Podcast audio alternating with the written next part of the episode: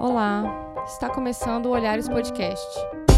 Eu sou a Aline Hack, a operadora do direito que adora problematizar. E junto comigo, Raquel Perrota, advogada, feminista militante e mãe sem culpa, professora universitária, mestre em Direito Internacional, cofundadora da Associação das, Advo das Advogadas pela Igualdade de Gênero, Raça e Etnia e bailarina aposentada. Boa tarde, Aline. Boa tarde a todos. Boa tarde a todas. Um prazer estar aqui com vocês. E também comigo hoje, Milena Pinheiro, advogada feminista militante, cofundadora da Associação das Advogadas pela Igualdade de Gênero, Raça e Etnia, mestrando em Direito, bate um bolão, canta um sambinha, toca o terror e zabumba nas horas vagas. Oi, boa tarde, pessoal. É um prazer estar aqui com vocês. Bom dia, boa tarde ou boa noite. Boa noite, bom dia. É, a gente nunca sabe tudo. quando o pessoal vai estar ouvindo esse episódio, mas juntas começamos mais um episódio do Olhares Podcast. Hoje nós vamos falar de mulheres e direitos humanos. E aí tem a primeira pergunta de todas: Quem chegou primeiro, o feminismo ou os direitos humanos? É, Aline, é uma pergunta bastante complicada, né? Porque quando você vai pensar no conceito de feminismo e conceito de direitos humanos, eles estão ali abraçadinhos, né? Os direitos humanos são aquela, é aquela, aquela rede mínima de proteção a todos, né?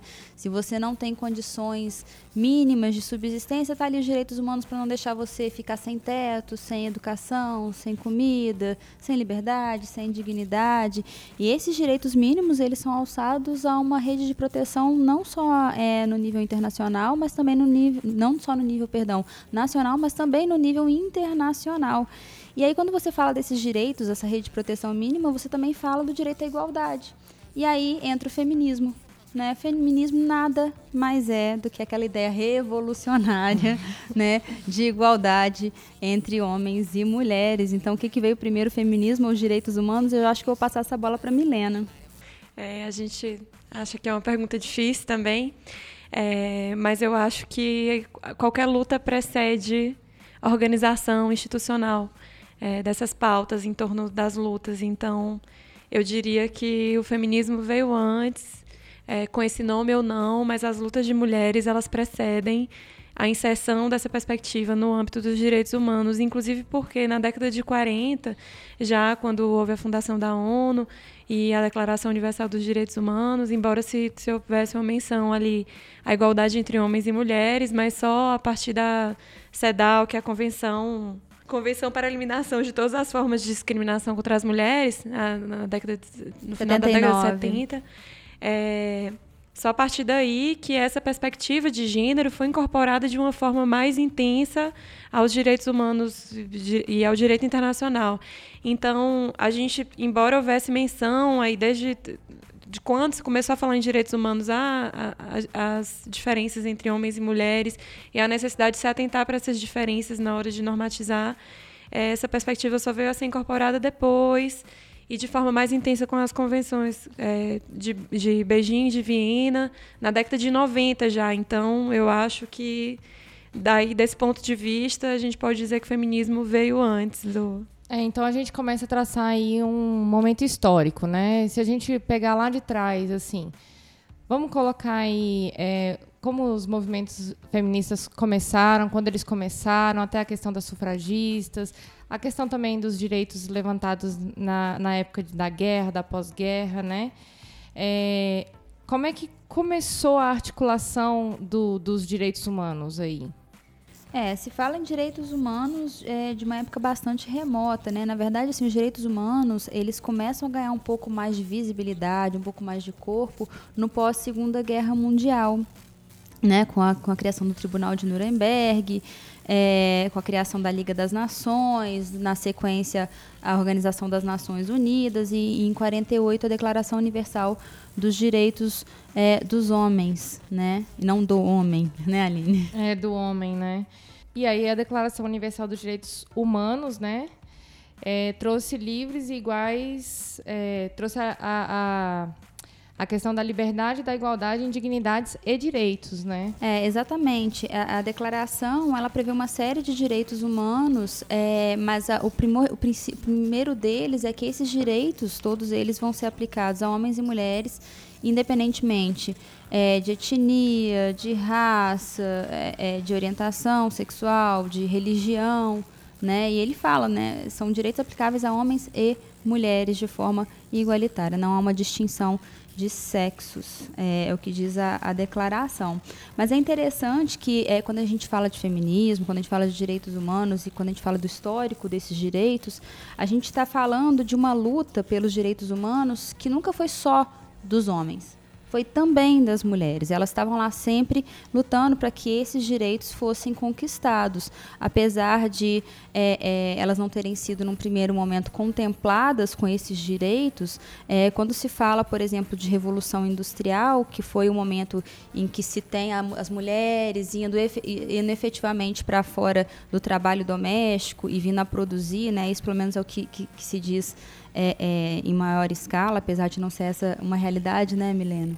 É, é, nesse momento que começa a se falar dos direitos humanos atribuídos às mulheres, porque é nessa época que elas estão na rua trabalhando, que elas é, estão em fábricas, que elas estão em lugares onde elas trabalham mais, elas recebem menos, ela tem, elas têm é, condições piores de trabalho, e a partir daí começa a se normatizar essa relação de trabalho em relação às mulheres.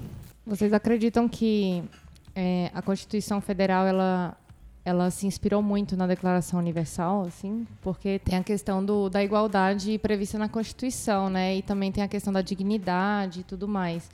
Vocês acham que, vamos dizer que foi um copia e cola, assim? Porque quando a gente fala em direitos humanos, vem muita questão, a, a, a dúvida se os direitos humanos eles seriam mais ou menos igual aos direitos fundamentais, que é o que a gente ouve mais falar, né? Só que os direitos humanos eles são, é, eles têm um espectro de aplicação muito maior, né? Eles, eles têm um plano internacional e os direitos fundamentais são só dentro da, do território nacional, não é? É, na verdade, assim, quando você é, fala em direitos humanos, direitos fundamentais, eles eles se comunicam, eles são, são quase a mesma coisa. Né? O que se fala é que direitos humanos estão previstos em tratados internacionais, aos quais é, os países é, se obrigam por meio da ratificação, que é todo um processo, né? que não é uma coisa pura e simples de ir lá aceitar, não, tem que passar por um procedimento interno. É, e os direitos fundamentais, no caso do Brasil, está previsto no artigo 5 da Constituição é, Federal de 88. Mas é interessante porque, sim, rola um copia e cola, sim. Né? Se você for fazer um cotejo entre a Declaração Universal dos Direitos é, dos homens, de 48, e o nosso artigo 5 em todos os seus incisos, você vai observar que sim, há, há uma identidade muito grande entre elas. Agora é interessante falar também, e eu estou falando bastante, né, gente? é, é interessante falar é, uma coisa que me ocorre, porque quando a gente fala de direitos humanos, eles falam, né, beleza, está nos tratados internacionais. Para os tratados internacionais serem é, coercitivos, eles têm que é, serem, eles têm, necessariamente têm que haver a ratificação desses tratados. Só que há um movimento nos direitos humanos no sentido de que, se estamos falando de tratado internacional, sim, tem que ratificar. Porém, se esses tratados versam sobre direitos humanos, está implicitamente, está implícito ali que esses tratados se aplicam a todos os países independentemente de que haja essa ratificação. É o que a gente chama de ius cogens. Em relação à, à Constituição e à presença das mulheres na Constituição, essa luta, eu destacaria também que as mulheres foram essenciais na luta pela redemocratização do país, né? Sofreram serviços muito específicas no processo de na ditadura e durante as torturas que foram tratadas especificamente pela Comissão Nacional da Verdade. Então elas tiveram um papel fundamental essas mulheres que nos precederam nessa luta é, pela redemocratização do país. E, no entanto, a gente ainda enxerga, da mesma forma que na Constituição das Nações Unidas, né, uma constituinte que era muito masculina. Então, faz todo sentido que seja esse copia e cola, porque o processo é muito parecido de normatização, tanto interna quanto normatização internacional.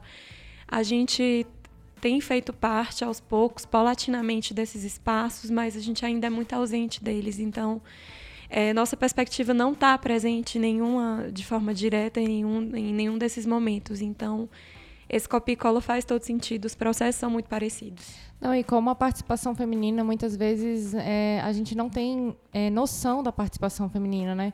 Porque na própria, é, na própria redação da Declaração Universal dos Direitos Humanos, a Eleanor Roosevelt, que era a esposa do, do presidente na época, né? Ela insistiu para a troca de da redação de todos os homens são irmãos para todos os seres humanos são iguais.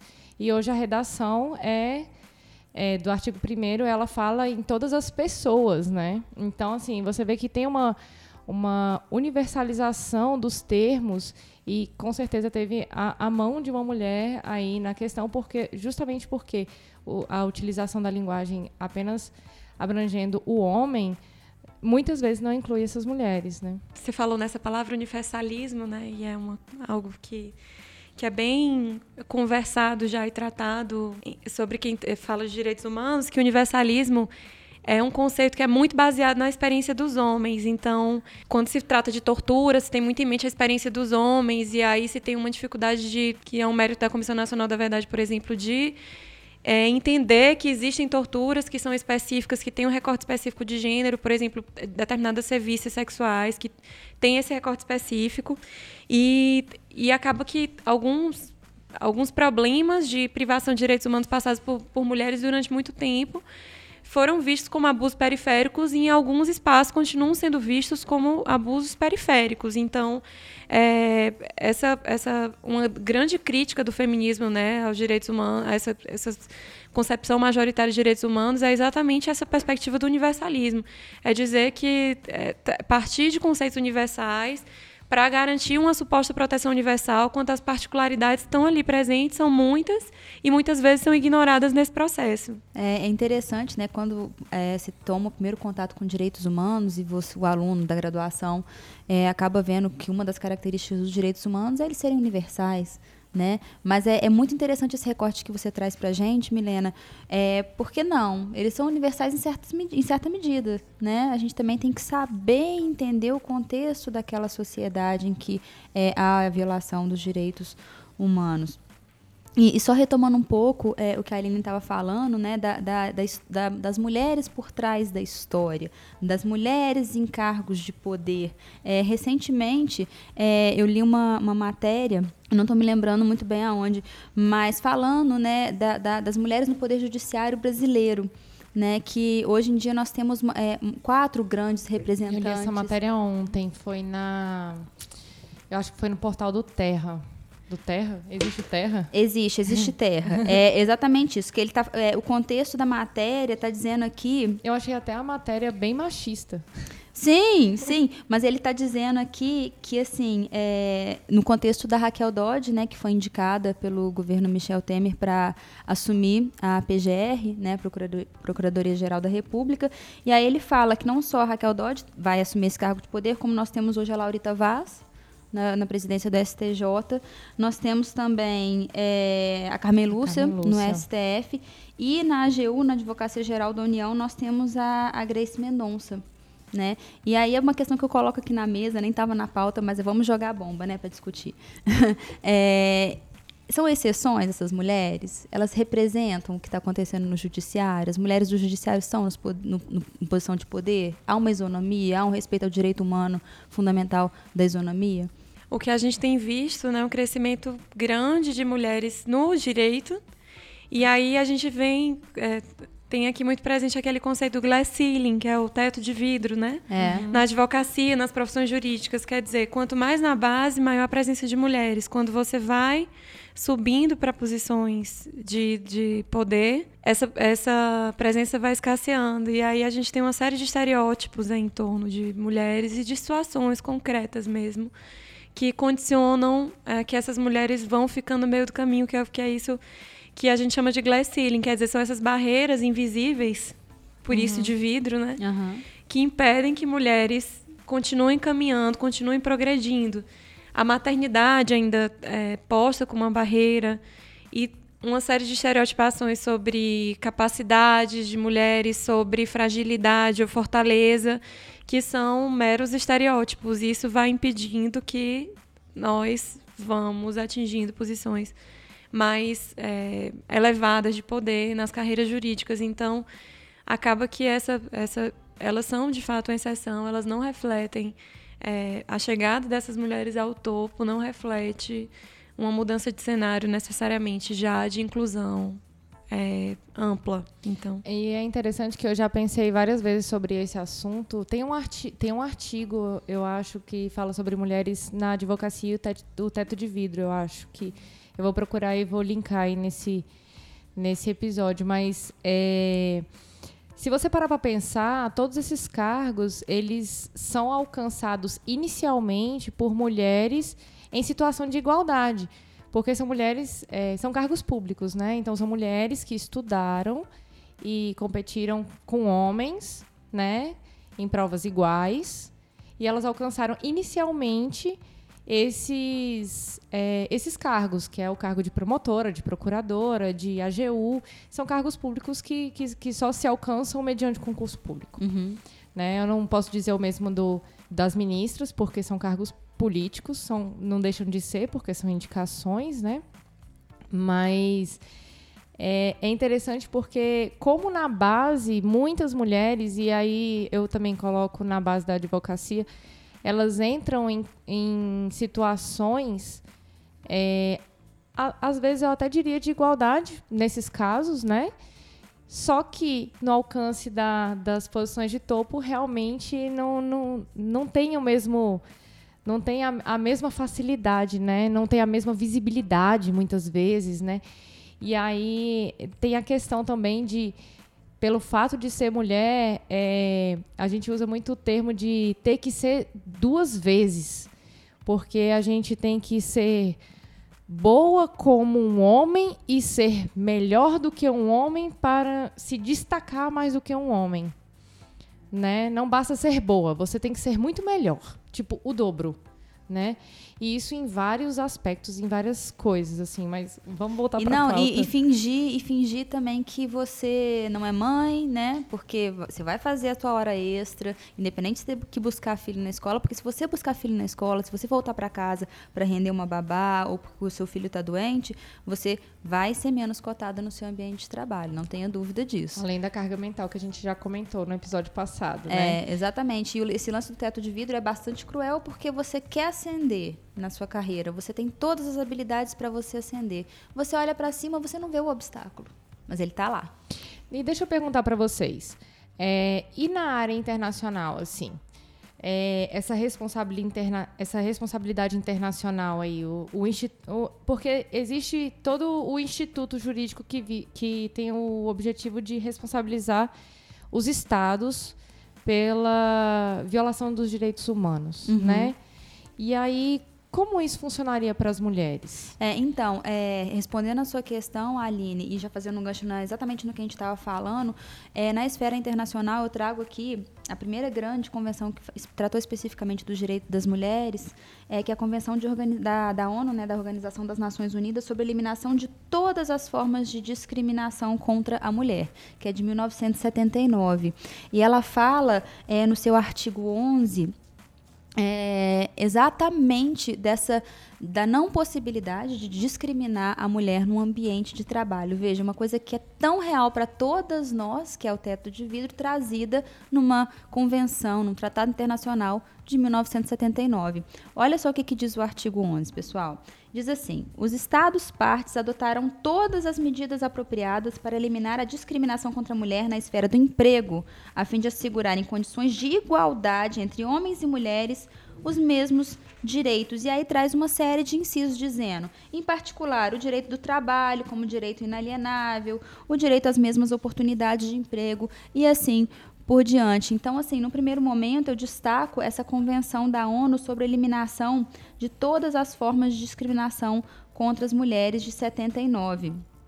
É, há também, é, e já trazendo para um contexto internacional, mais internacional regional, é, a Convenção Interamericana para Prevenir, Punir e Erradicar a Violência contra a Mulher. Essa convenção já é de 1994, né, e ela tem como foco não a mulher no trabalho, mas é, garantir o direito de segurança de toda mulher contra atos de violência. Né? É, e esses tratados, eles acabam sendo, em alguma medida, incorporados no Brasil, né? Quando você fala em direitos à igualdade da mulher. É, eu trago aqui, e aí também colocando na pauta, né, colocando na fogueira, é, o artigo 313 do Código de Processo Civil novo, é, ele, ele inclui é, o inciso 9 dele, que diz que a suspensão do processo pelo parto ou pela concessão da adoção, quando a advogada responsável pelo processo constituir uma única patrona da causa. Né? É uma maneira do novo Código de Processo Civil talvez incorporar esses conceitos de igualdade no trabalho lá da Convenção Internacional de 79. Ou seja, desde Set... Quando foi a, a, da... A da ONU? Da ONU? 79. 79. De 79, depois disso veio a Constituição, né? Ratificando muitos desses direitos das mulheres, que também é, ratificam, mas é, a, gente, a gente não sabe como exigir e esperar esses atos do governo. E aí, agora, em 2017 né? O código foi lançado em 2015 é, e, e essa, em ano passado. Isso, e essa alteração especificamente do inciso 9, ela é de 2016, ou seja, um código que já é novo já sofreu reforma, a reforma da reforma. A reforma da reforma. E aí a gente vai vendo é, que as, as lutas históricas, mais o, os tratados internacionais protetivos, e aí eu digo num, no campo tanto do feminismo quanto no campo do direito internacional, é uma caminhada de passos muito lentos. Sim. É, de, é, tão lentos que a gente falava aqui um pouco antes de começar sobre dois casos bem emblemáticos assim de mulheres que a historiografia silencia e que portanto silencia as pautas que elas traziam já no século XVIII, XIX são silenciadas também por, por organismos que lidam é, com direitos humanos e aí só depois de dois séculos, três séculos se vai é, absorver as perspectivas que as mulheres já traziam. Eu vou mencionar especificamente elas duas. Uma delas é a Esperança Garcia. Ela era uma mulher negra é, que era, foi escravizada e era uma escrava no interior do Piauí, né, no, no, no século XVIII. E ela morava, trabalhava na fazenda junto ao marido, tinha um filho. E aí ela foi separada do marido para trabalhar numa casa num, numa, numa fazenda próxima a Floriano, que é no centro-sul do Piauí. E aí ela sofria muitos espancamentos, muitos maus tratos, foi separada do marido, foi separada do filho. E era alfabetizada, essa, essa mulher, Esperança Garcia, emblemático o nome dela, né? Uhum. E ela escreve uma petição para o presidente da província na época, em 1770, denunciando esse tipo de abuso físico sofrido é, denunciando que não tinham, que não comungava há algum tempo, que era algo que era relevante para ela, que havia crianças na fazenda não batizadas e pedindo a intervenção do, do presidente da província. Então essa mulher lá em 1770 já estava é, falando em direitos e reivindicando. E essas mulheres ficam para a historiografia como objetos passivos que foram escravizados e, e não se escuta falar sobre a resistência delas ali naquele momento.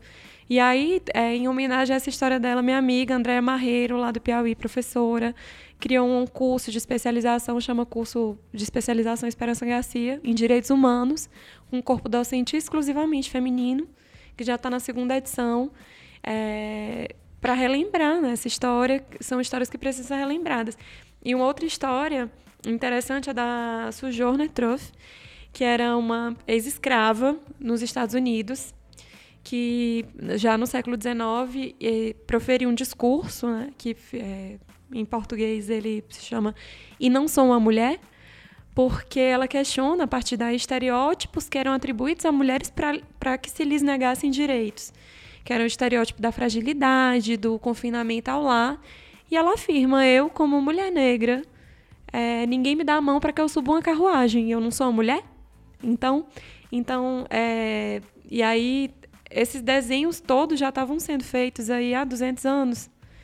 E essa perspectiva demorou a ser incorporada, apesar de que a CEDAW, lá em 79, já fala em direitos das mulheres, essa perspectiva só foi, no, no âmbito dos direitos humanos internacionais, abarcada com mais força isso que se chama de gender, gender mainstreaming, que é essa perspectiva de gênero, a partir das conferências de Viena e Beijing, que foram em 93 e 95, respectivamente. Então, com mais força se tratou de gênero e se passou a incorporar em mecanismos internacionais essa perspectiva. E ainda assim, com essa deficiência de não se tratar especificamente de mulheres negras, né? Que aí é uma, uma denúncia que vai ser feita depois, nos anos 2000 já, na Conferência Mundial de Raça, é, por vários nomes, por exemplo, como a Kimberly Crenshaw, que vem e diz: existem discriminações que são específicas de mulheres negras. Você tratar de raça, só de raça, tratar só de gênero, não abarca essas discriminações. Então, esses direitos humanos dessas mulheres continuam sendo relegados.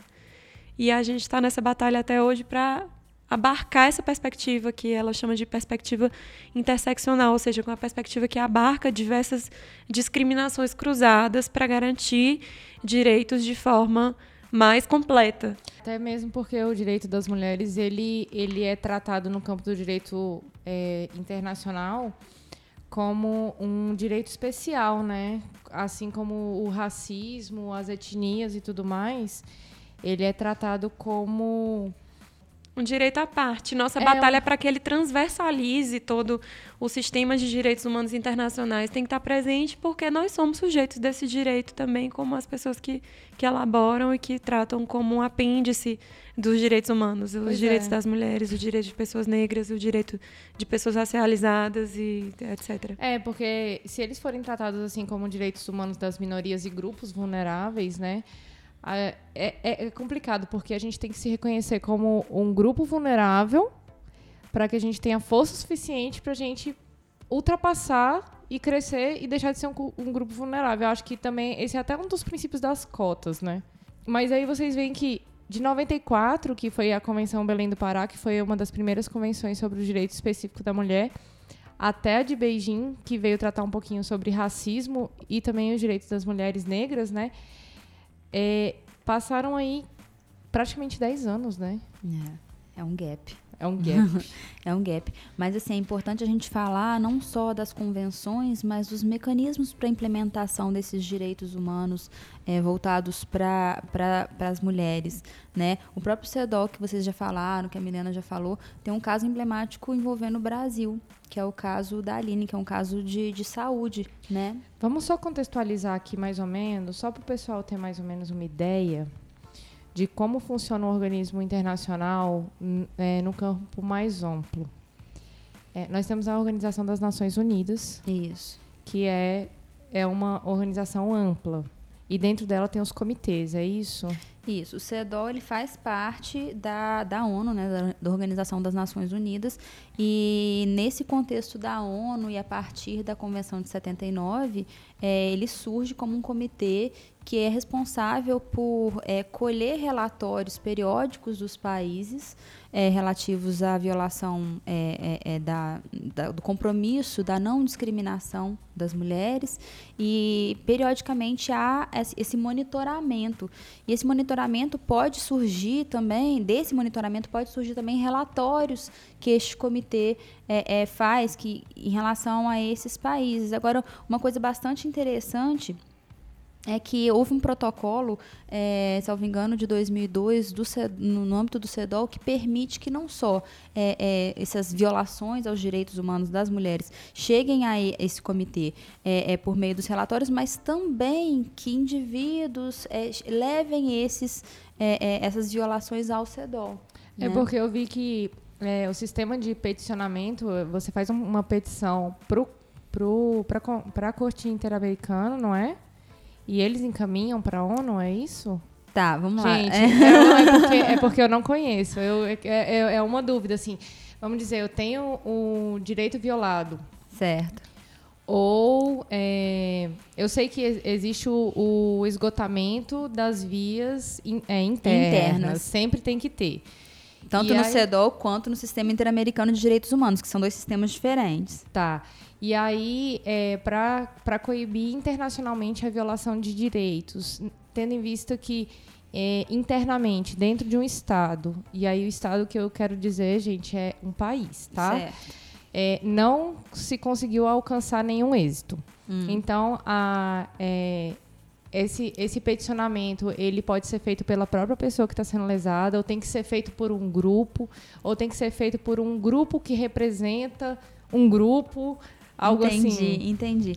É, vamos, vamos colocar então. Primeiro vamos fazer a, diferen a diferenciação. Né? No âmbito da Organização das Nações Unidas, que é um âmbito mais amplo, nós temos o CEDOL, que é específico que é voltado para a violação dos direitos das mulheres. Que é um comitê. Que é um comitê. É, agora também, já que você mencionou, temos o Sistema Interamericano de Direitos Humanos, que surge no âmbito da OEA, que é a Organização dos Estados Americanos. É, é no âmbito internacional? Sim, mas no âmbito internacional regional, uhum. certo? É, como funciona esse sistema interamericano de direitos humanos no âmbito da OEA? Nós temos, é um sistema bipartite. Nós temos a Comissão Interamericana de Direitos Humanos e nós temos a Corte Interamericana de Direitos Humanos. A comissão ela, for, ela, ela age como quase como que o Ministério Público. Ela faz uma espécie de triagem, né? Se há uma violação de um direito, o indivíduo pode levar essa violação até a comissão, individualmente ou por meio de algum tipo de organização. É, no Brasil, é, existe uma organização que tem sido bastante ativa para levar esses casos à comissão, que é o CEGIL, que fica sediado no Brasil, no Rio no Rio de Janeiro. Então, assim, primeiro se leva esse caso à comissão, a comissão faz uma análise, faz, é, é, verifica o que está acontecendo, ouve o Estado, pode acontecer dela é, é fazer algumas recomendações para que esse Estado é, se ajuste, né, que é o que a gente chama aqui no Brasil de, do TAC, né, termo uhum. de ajustamento de conduta, e fazendo uma analogia bem, bem superficial, né, mas é basicamente isso, ela dá esse momento para que o país se ajuste. É, não havendo esse ajuste, a comissão Aí sim, na figura dela, como se fosse uma, peti uma peticionária, ela leva esse caso para a Corte Interamericana. A Corte Interamericana, por sua vez, ela tem é, é, duas funções. Tem uma função consultiva e ela tem uma função contenciosa. E aí é nessa função contenciosa que ela pode vir a efetivamente condenar um Estado por violações aos direitos humanos, lato senso, tá? Uhum. É, um caso bastante emblemático é, da, da Corte Interamericana de Direitos Humanos é o caso da, da Maria da Penha. Né, que teve um reflexo bastante importante para o nosso país, que foi a feitura da Lei Maria da Penha. Né? Nesse contexto é, é, que o caso foi levado à Corte Interamericana de Direitos Humanos, primeiro se observou exatamente o critério que você disse, Aline, o esgotamento das vias judiciais brasileiras. Mas aí você pensa, poxa, mas nesse caso da Maria da Penha não houve uma solução no Poder Judiciário brasileiro.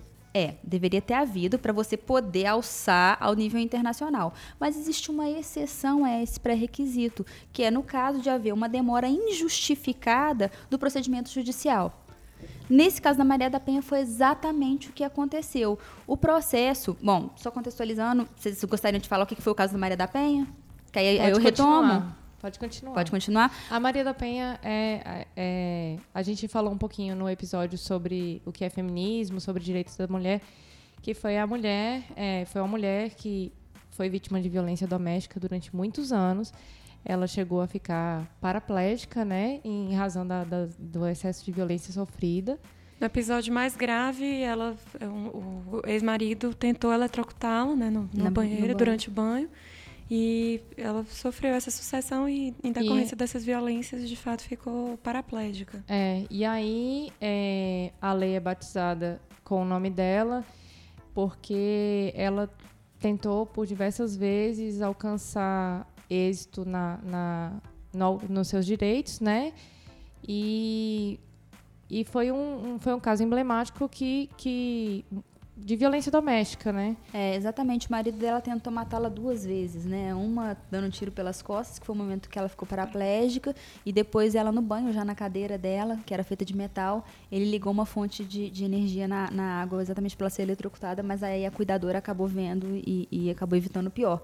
Mas aí o que aconteceu? É, houve a violência, é, ela se tentou se socorrer no sistema judiciário brasileiro, é, houve uma demora na resolução do processo, e além de ter havido uma demora, aconteceu é, por mais de uma vez, salvo engano, é, a aceitação de recurso extemporâneo por parte é, é, do marido, da, né, da defesa, e isso foi tudo levado em consideração quando se levou o caso primeiro à comissão, depois à corte. Né? Essa demora do Poder Judiciário brasileiro em clara afronta aos artigos 8 e 25 da Convenção Americana de Direitos Humanos, e aí houve a condenação. E uma das, é, é, uma das atitudes que o governo brasileiro deveria tomar é criar uma legislação específica é, é, que previ, previsse, né, de forma mais efetiva, uma proteção contra a violência é, doméstica, né, violência contra a mulher. E aí é, é, um exemplo clássico de um sistema internacional, um sistema interamericano de direitos humanos, atuando em pró a, é, dos direitos das mulheres. E mais recentemente, a gente estava até conversando, né, Milena, é, que é o caso da favela Nova Brasília que foi um caso, é, foi o primeiro caso de violência policial é, em que o Brasil foi condenado internacionalmente, mas o mais interessante disso não é só a violência policial, né, pela primeira vez na, na, é, o Brasil sendo condenado nesse sentido, mas que houve um recorte de gênero na condenação. Né? É, a, uma das, um, um, dos itens, né, um dos dispositivos da sentença era no sentido de que o, o Estado brasileiro agora deve adotar uma perspectiva de gênero quando for fazer algum tipo de investigação, algum tipo de abordagem, algum tipo de ação. Né? Então é um exemplo clássico e, e bastante mas, bom. Mas isso é uma orientação internacional que pode vir a ser regulamentada ou Não, isso é uma determinação da Corte Interamericana de Direitos Humanos e o Brasil em 1998 reconheceu a competência contenciosa da Corte. E então aí vem aquela questão que você inicialmente falou que quando se trata de direitos humanos não precisa de ratificação, ele automaticamente tem que obedecer. Automaticamente tem que obedecer, mas nem é o caso, porque o Brasil ele ele ele, ele ratificou ratificou a Convenção Americana de Direitos Humanos em 92 e reconheceu a competência contenciosa da Corte em 98. Então, assim, mesmo que se discuta se, se tratados de direitos humanos devem ou não ser implementados automaticamente, independente de ratificação, este não é o caso. Né? Inclusive, é, é, há um precedente do Supremo Tribunal Federal que diz que a Convenção Americana de Direitos Humanos ela tem status supralegal, ou seja, está abaixo da Constituição, porém acima das leis. Entendi. E aí tem a questão da Aline Pimentel, que aí já foi em outra esfera, foi na esfera da na esfera da CEDAW. E aí como é que funciona essa parte da é, Milena tem como falar um pouquinho sobre o caso da Aline? Eu vou falar um pouquinho do caso da Aline, depois eu passo a bola para Raquel de volta. A Aline Pimentel, ela é uma mulher que estava grávida, ela foi ao pronto socorro, ela era, morava no Rio de Janeiro, é, com dores, é, recebeu uma receita de analgésico tomou esses analgésicos, foi para casa, continuou é, mal por alguns dias depois. E aí, quando ela retorna ao pronto-socorro, ela tava com. Ela tinha sofrido um abortamento, né? E estava com um feto retido no, no, no, corpo dela. E em decorrência da, do mau atendimento inicial, do mau atendimento que sucedeu, ela veio a falecer. Então, esse caso foi levado a CEDAL como um caso de, de um atendimento precário, precário, obstétrico, né? E aí lá ele recebeu esse tratamento de que a Raquel vai tratar. Tá, e aí como o, o comitê ele, ele recebe esse tipo de, de denúncia? Então, nesse caso específico, salvo engano, foi uma denúncia individual, mas posso é, estar errada né, nessa minha, nesse meu apontamento, não tenho tanta certeza assim. Mas fato é que o CEDOL recebeu é, é, essa informação né, de que houve esse atendimento precário e a partir daí houve uma espécie de condenação, houve uma espécie é, é de houve uma série de recomendações para que o Brasil adequasse o seu atendimento obstétrico é, a essas mulheres, né? Inclusive é, houve uma, uma determinação para que o, o Estado brasileiro indenizasse né? Mas é, mas é isso, assim, a gente, a gente tem que pensar nesses mecanismos como algo que existe, é, nós não estamos é, é, desamparados, porque quando a gente pensa no Poder Judiciário brasileiro, às vezes, principalmente quando a gente fala de gênero, né, a gente vê é recorrente a revitimização da mulher, principalmente quando ela sofre, sofre violência sexual. Né, ela sofre violência sexual, ela chega, ela, ela se socorre, tenta se socorrer do Poder Judiciário brasileiro e aí ela tem que escutar do promotor de justiça é, ser indagada pelo promotor de justiça a respeito da roupa que ela estava usando quando ela foi estuprada. Ou do né? delegado, né? Ou quando do vai fazer- delegado, né? Então, há essa revitimização e às vezes há essa sensação de, poxa, estou, estou na mão, né? É, até porque tem algumas situações que às vezes é a palavra da vítima contra a palavra do, Do agressor. agressor.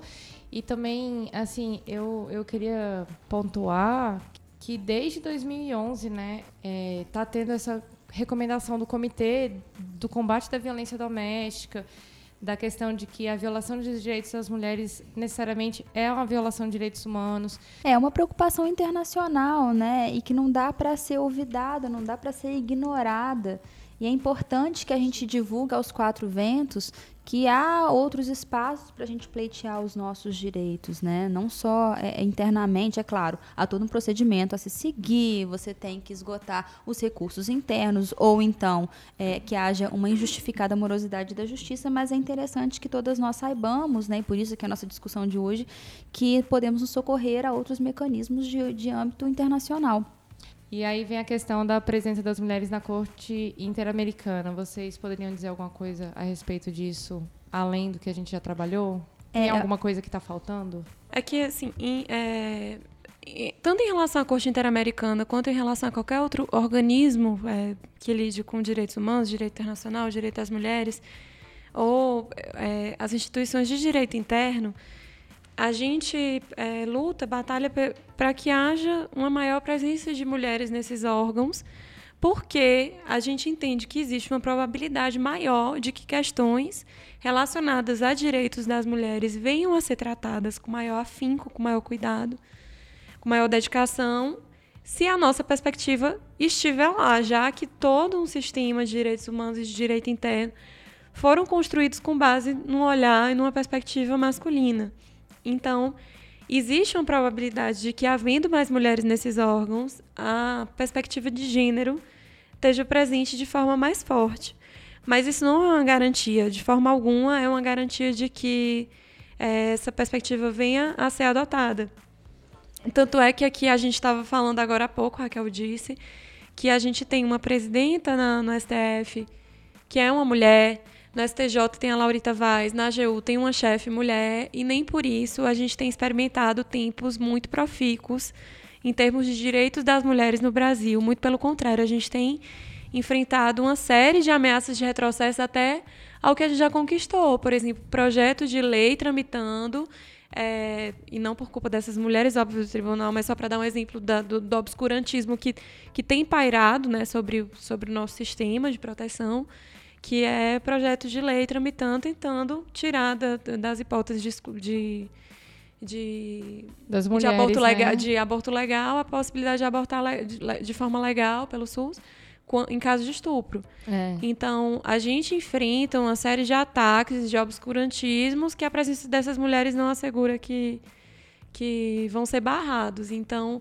é, a mera presença de mulheres em organismos, sejam internacionais, sejam nacionais, não garante que essa perspectiva de gênero vai estar presente, mas au- aumenta a probabilidade de que sim, de que haja outros olhares, que algumas autoras que tratam de, de epistemologia feminista, ou seja, de, da necessidade de trazer um olhar feminino para a ciência, tratam como com, com o nome de vantagem epistêmica.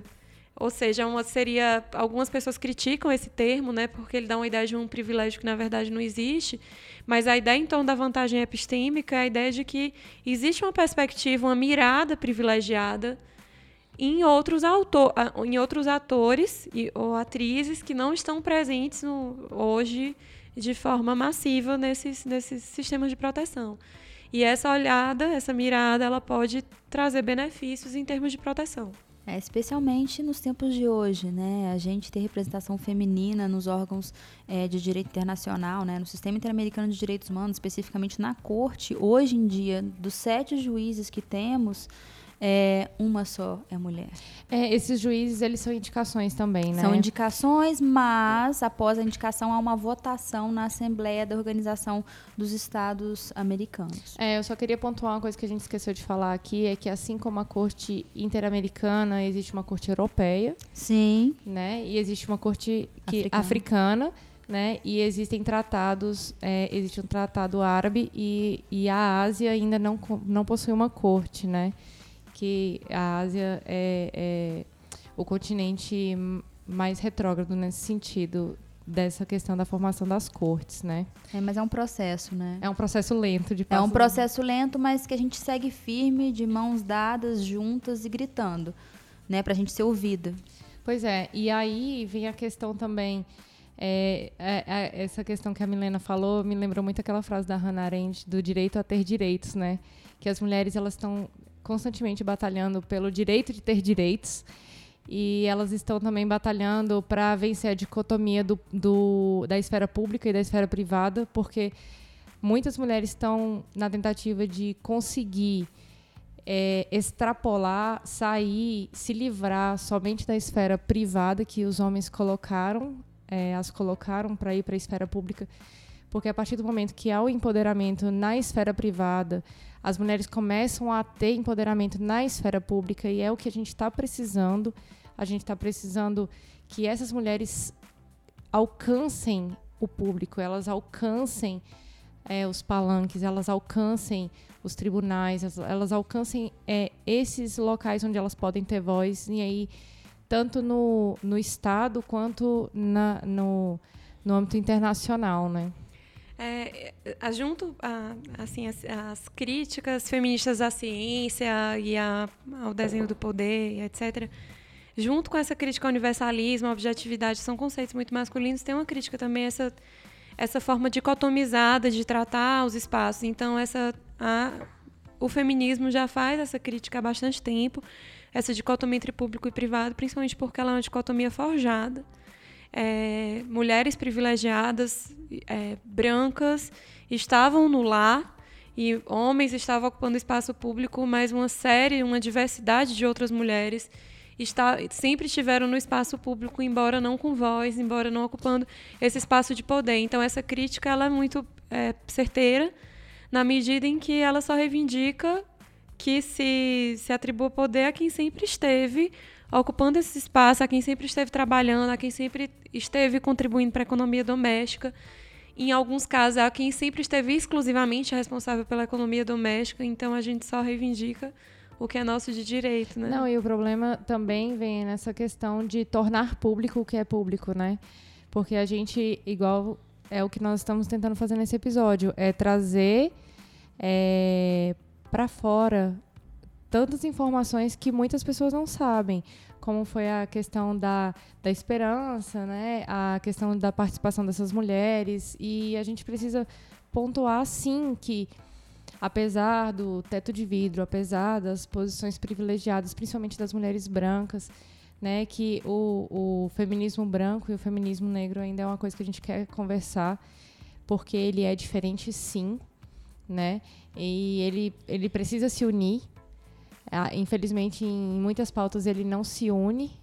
Ah, eu, esses dias eu ouvi até que, que um, um, vídeo de uma mulher que ela falou assim, as, as feministas têm que parar de de, ter, de parar, elas têm que parar de brigar entre si e realmente dar as mãos, porque esse é o, é o, contexto de sororidade também. A gente tem que, tem que ter um pouco de empatia, tem que ter sororidade, tem que tem que identificar na outra mulher como, como gênero, né? Como é, minoria, e também tem que identificar em algumas mulheres que elas têm menos direitos ainda que nós temos é, na condição de mulheres brancas, né? Eu acho que aí que você foi certeira nesse final, né? Que eu ia comentar isso, que essa esse suposto parar de brigar, na verdade, quando a gente está falando em direitos, até um pouco reducionista falar em briga, né? Assim, é uma batalha, é uma luta, mas é como os homens tentam é, restringir e homens privilegiados as nossas discussões, como brigas ou como picuinhas Não, entre eu acho grupos. Que é na questão né? mais de discutir, de, uhum. de da gente trazer é, a, a, discussão. E a gente não briga entre a gente. Na verdade, o que acontece é que tem um grupo que, assim, dentro dessa perspectiva de as mulheres são excluídas de determinados direitos. Dentro desse grupo de mulheres existe uma diversidade, existe uma diversidade muito grande de mulheres e o, que existe não é briga, mas uma tentativa de um grupo que é mais privilegiado que outro de se sobrepor e silenciar outro grupo. E a gente só elimina né, essa, esse, esse rastilho é, se a gente que ocupa essas posições de privilégio dentro desse grupo que já é subalternizado como um todo, mas que tem uma série de nuances ali dentro, se a gente que é privilegiado dentro desse grupo abrir o ouvido, escutar o que outras mulheres que têm outras batalhas têm a dizer, é, sem tentar silenciar em torno desse argumento da sororidade, porque esse argumento da sororidade, da irmandade, tem sido muito usado para silenciamentos de outras pautas, assim como, por exemplo, dentro da esquerda, uma série de homens reivindicam que a gente fale de luta de classes e que a gente esqueça outras lutas para não dividir a esquerda. A gente não vai parar de dividir a esquerda se a gente parar de falar de outras lutas. A gente só, a gente, a gente só vai continuar silenciando determinados grupos. Até porque tem então, mulheres de direita também e elas não têm menos direito do que as mulheres de esquerda. Exato. Né? Então, assim, em, qualquer, de qualquer perspectiva, dentro da esquerda, dentro das, do grupo de mulheres, a gente só unifica, a gente só assegura união não se quem for, quem for privilegiado continuar falando e, e, silenciando os demais grupos, mas se a gente ouvir o que esses grupos é, têm a dizer em termos de, de, de, mobilização que é muito histórica. Essas duas personagens que eu mencionei, a Esperança e a Sojourner, elas são mulheres negras que eram escravizadas e que a historiografia relega uma posição de objeto e eram sujeitos que estavam falando, então a gente não pode é, tem que ter cuidado né, quando a gente reivindica essa união para não trazer de novo essa perspectiva de silenciamento. Né? Os grupos precisam falar e a gente precisa se unir em torno das pautas desses grupos que têm que, que que estão mais subalternizados ainda que a gente. Eu achei um ótimo fechamento. Quer falar mais alguma coisa, Raquel? Não, é, só, só tenho a agradecer né,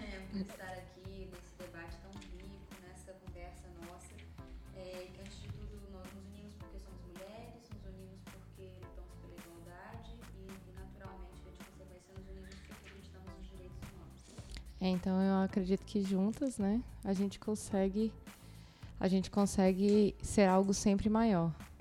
É, eu só queria deixar aqui também de, de recado para a gente pensar e não tirar de perspectiva que em momentos de crise sempre são os direitos das mulheres que são os mais atacados e os mais vulnerabilizados, e a gente tem passado por isso.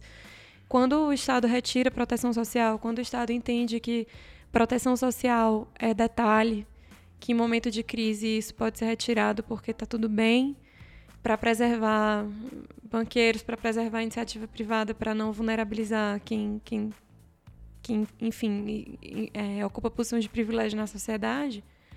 Quando o Estado adota essa postura, retirando proteção social, são as mulheres que têm as suas horas de trabalho não remuneradas e silenciosas aumentadas que continuam no mercado de trabalho, no mundo do trabalho fora, trabalhando em condições muito precárias para contribuir para a economia doméstica ou para se responsabilizarem exclusivamente pela economia doméstica. E ali dentro de casa são responsáveis pelo se tornam responsáveis pelo cuidado de parentes próximos, pelo cuidado dos cônjuges, pelo cuidado dos filhos, pelo cuidado é, de forma ampla. Então, sempre que existe um ataque, sempre que existe crise, a gente tem que estar tá mais atenta ainda, porque são os nossos direitos que são atacados em primeiro lugar. Somos nós que somos vulnerabilizados, somos nós que somos vulneradas com, com trabalhos que são invisibilizados né, socialmente. São as cuidadoras que reaparecem com muito mais força, que nunca desapareceram, por exemplo, no caso do Brasil, mas que reaparecem com muito mais força ali, vulnerabilizadas em trabalhos precários, trabalhando muitas horas, sendo mal remuneradas. Então a gente tem que estar tá sempre com esse ouvido muito bem atento a isso, porque a gente está vivenciando agora um desses momentos que são emblemáticos, que são momentos delicados, em que a gente tem que redobrar nossa atenção. E, ao mesmo tempo em que os nossos direitos têm sido vulnerabilizados com, com propostas de reforma trabalhista, com propostas de reforma previdenciária, reforma trabalhista não é mais proposta, não é uma realidade. É, toda vez que está, ao mesmo ao passo que, que está acontecendo, se a gente visualizar é, o auge dessa crise até agora, somos nós que somos as principais lutadoras e resistentes. Então, existe um dissenso, um descompasso entre, entre a nossa luta, que está muito mais presente, muito mais forte de um tempo desse para cá. A gente tem resistido de forma muito mais forte do que os nossos companheiros, infelizmente. E, ainda assim, a gente é atacada. Então, a gente tem que estar tá realmente unida, forte, de braços dados, porque a batalha é árdua, é, que a gente vislumbra aí pela frente. Vamos, mas eu, eu queria dar essa mensagem de esperança. A gente também tem muita força para lutar, né? E aí a gente termina aqui o episódio e a gente vai para o caleidoscópio, que são as indicações.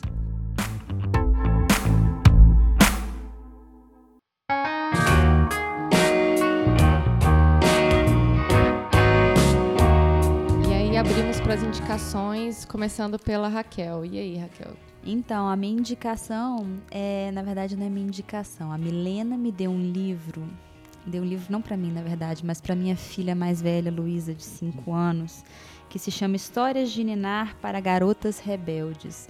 E ela é, é, é um livro interessante não só para as meninas pequenas, mas para as meninas rebeldes crescidas também, porque ele traz em cada página a figura e a história de mulheres é, poderosas e empoderadas na nossa história, para a gente saber que desde sempre a gente te, esteve aí, né? Porque desde sempre a gente pôde ser o que a gente sempre quis ser. É, ciclista, é, é, política, cientista. Então esse livro traz isso. Ele traz isso para minha filha, ele traz isso para mim, porque eu estou descobrindo muita coisa nova ali e eu estou indicando para vocês também para vocês descobrirem histórias de Ninar para garotas rebeldes. E você, Milena, o que, que tem para indicar? A indicação que eu trouxe hoje no escopo do nosso tema, né, A Casa dos Espíritos, é um livro que eu li esse ano só, da Isabel Allende. É um livro que é de realismo mágico, então é muito gostosa a leitura, apesar de tratar de temas muito fortes. Então ele passa por toda a história do Chile da, no século XX e chega na ditadura é, do Chile. E nessa, nesse trecho especificamente a gente tem uma participação muito intensa né, de, das personagens mulheres nesse trecho na resistência e é muito bonito de se ler assim a união dessas mulheres lá, dessas mulheres que eram militantes, é, que lutavam contra a ditadura chilena e ao mesmo tempo é um livro cheio de, de histórias fantásticas dado a escola a qual ele pertence. Então, é um livro de uma mulher para mulheres, sobre mulheres, é um livro muito interessante. Fica aqui minha indicação. Eu acho muito legal indicar mulheres. Eu, eu vi uma hashtag no início do ano que era hashtag Leia Mais Mulheres. Eu acho muito bacana. E eu vou indicar também uma, uma série que, na verdade, foi originada por um livro de uma mulher também, né? Que é o Conto da Aya. É uma série que eu tô falando no stories aí do Instagram há vários dias, porque eu tô boladíssima com essa, com essa série. Ela conta uma história é, dos Estados Unidos, depois de uma época de terrorismo e tem uma ausência de. Na verdade, tem, tem uma ascensão de poder dos homens, as mulheres é, perdem todos os direitos que elas conquistaram no decorrer dos anos, elas perdem o direito de, de trabalhar, de é, gerir o seu próprio dinheiro, elas viram meras esposas e quem não, não era esposa e era fértil viraria uma aia, que era para gerar filhos dos comandantes e homens do alto escalão, é, principalmente de mulheres que não podiam gerar, porque também é uma situação que a, a poluição tomou conta e, e a infertilidade tomou conta do mundo. Então essas mulheres elas são é, elas são separadas, as mulheres férteis, para porque somente elas podem perseverar no mundo, só, somente elas podem gerar novas vidas. Então elas são tiradas das famílias delas, dos maridos delas, dos filhos delas, unicamente é, é feita uma lavagem cerebral nelas e tudo tem um viés é, religioso, né? É tudo justificado pela religião e é muito forte, é muito forte porque a gente fala todo o tempo dessa, dessa perspectiva de gênero, de alcance de, de direitos, e a gente vê absolutamente tudo retirado nessa série. É uma, é uma distopia feita, né? É uma outra realidade. A gente, a gente fica pensando ah, que isso não é real, mas a gente para para pensar que em outros lugares do mundo, principalmente estudando direitos humanos, a gente sabe que isso é uma realidade. É, mulheres são forçadas a casar com homens que não querem, É altíssimo o, o índice de prostituição infantil, de casamento infantil. E a gente vai vai captando essas nuances, é, é bem feminista, é, é, falado do ponto de vista de uma das aias e é, é, bem impactante. Eu recomendo o conto da aia. E aí, por fim, nós queremos agradecer a você que teve a paciência de ouvir o episódio até aqui. Gostaria de agradecer a Milene e a Raquel por terem vindo, contribuído com o Olhares Podcast. Muito obrigada, meninas. Eu que agradeço. Muito a gente obrigada. que agradece. E nós finalizamos por aqui. É, queríamos pedir desculpas pelo atraso no episódio. Realmente houve uma incompatibilidade de agendas e gripes, ausência de voz. Mas estamos aqui e nós tentamos fazer esse podcast ser quinzenal. Se você quiser seguir os nossos nossas redes, nosso site é www.olharespodcast.com.br. Nosso Facebook é Olhares Podcast. Twitter e Instagram, arroba Olhares Podcast. Obrigado mais uma vez. Olhares Podcast. Só de ouvir dá pra ver que é diferente. Obrigada, gente. Tchau. Tchau.